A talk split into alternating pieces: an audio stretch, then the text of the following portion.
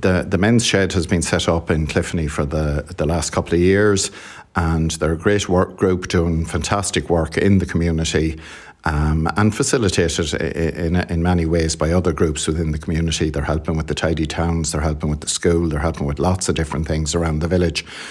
So we've had um, for the last uh, in excess of ten years, we've had a, a, an unused Garda station in Cliffoney Village, and uh, I'm delighted that it has now been uh, signed over the finance 4.6 million nationally, but the only one in County Sligo is uh, the Garda station in Cliffoney, which is going into the ownership of the county council and uh, is being uh, going to be leased out, and that has been approved by the council to, to rent it out to them um, for a, a, nominal rent, a nominal annual rent, and uh, that, that, this facility will be for the benefit of the community. And I know they're talking with other groups, the likes of Foróige and people like that, about how they can share facilities and that it can come.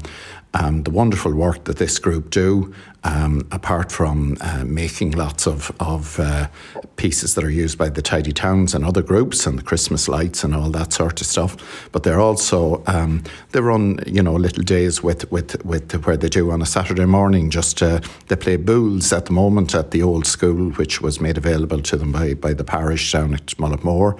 There are there are buildings like that that are owned by the state or state bodies. In, in the case of the Garda stations, it's quite simple because you have um, the OPW or the owners, and really they have no wish or want to have buildings that they have to maintain in areas that they no longer use them. But we have things like uh, old schools that were closed, which are, which are generally owned by, by the parish um, of whichever denomination they might belong. Uh, we have things like old health centres, and there's one of those in that area as well that I'm, I'm looking for the HSE to, to transfer to the community.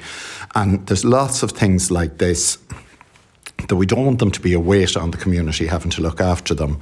And we have other examples in North Sligo, like the, the, the, old courthouse in Grange that was, was signed over by the council to the Armada Group, and other buildings like this. And it's great to see them having a, a, a, new life, a new lease of life put back into them and used for the good of the area, the community, and the members of, in this case, the Men's Shed organisation. So best of luck to them and well done. These wouldn't happen only for the initiative of local residents groups and, and local residents. And uh, so th- all these things are very, very important. There is leadership from the local community, leadership from uh, the local authority, and the minister and her department is matching up with uh, providing funds and supports for these very important initiatives.